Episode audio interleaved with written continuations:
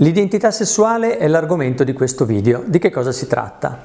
Oggi viene messo in discussione il fatto che gli esseri umani possono essere divisi in uomini e donne. Siamo arrivati a eh, comprendere che non possiamo essere così rigidi in questa divisione, ma che l'identità sessuale è qualcosa di molto più complesso, che ha delle componenti specifiche, che permettono di arrivare a definire come una persona è, si sente e viene vista all'interno di una società, all'interno di una cultura. Le componenti fondamentali dell'identità sessuale sono quattro. Il sesso biologico, l'identità di genere, il ruolo di genere e l'orientamento sessuale e cercherò di dare una spiegazione sommaria di queste quattro componenti per vedere come la costruzione dell'identità sessuale di un individuo sia davvero molto più complessa che una semplice divisione in uomini e donne. Che cosa è il sesso biologico? Il sesso biologico è intuitivo da capire, è come noi nasciamo dal punto di vista anatomico, genetico, ormonale. È quello che siamo, quello che si vede, quindi siamo divisi in maschi e femmine anatomicamente, perché il sesso è qualcosa che viene visto, ma la natura non è così rigida ed esistono anche delle categorie intermedie che possiamo definire intersessuali. Di che cosa si tratta? Si tratta di individui che al momento della nascita non è possibile categorizzare in maschi o femmine perché possono avere, ad esempio, le caratteristiche anatomiche degli uni e delle altre. Faccio un esempio, gli ermafroditi hanno l'apparato maschile e femminile co-presenti all'interno della persona e quindi non è possibile definire se sia uomo o donna. Il secondo concetto è l'identità di genere. Il genere non è qualcosa di definito dalla natura, ma è una costruzione culturale. L'identità di genere è come l'uomo si sente all'interno di quella specifica cultura, di come si autopercepisce in relazione a quelle definizioni che la società dà di che cosa debba essere un uomo e di che cosa debba essere una donna.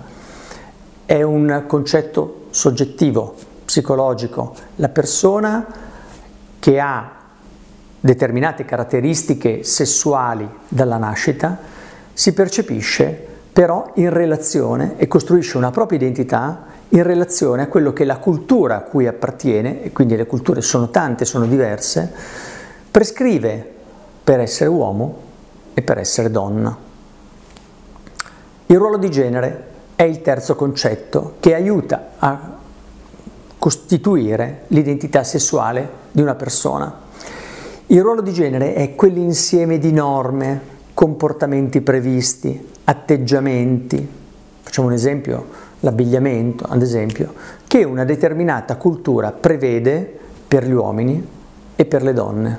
L'esempio più semplice nella nostra cultura, quella che conosciamo bene, è il colore azzurro per i bambini che viene comprato al momento della nascita, il vestitino azzurro, il lenzuolino azzurro, le scarpettine azzurre, il cappellino azzurro e tutte le stesse cose invece per le bambine che viene comprato del colore rosa. Ma questa è una costruzione sociale alla quale non è detto che le persone vogliano e si sentano di aderire. La società dunque, la cultura, dà tutta una serie di norme che definiscono e dividono in modo netto maschi e femmine. Il quarto concetto fondamentale è l'orientamento sessuale. L'orientamento sessuale è quella caratteristica stabile per cui una persona si sente attratto prevalentemente da persone dello stesso sesso o del sesso opposto. Se un individuo che si percepisce, si sente maschio è attratto dai maschi, viene definito omosessuale. Se si sente attratto da persone del sesso opposto, viene definito eterosessuale. L'identità di genere è un concetto completamente personale, psicologico.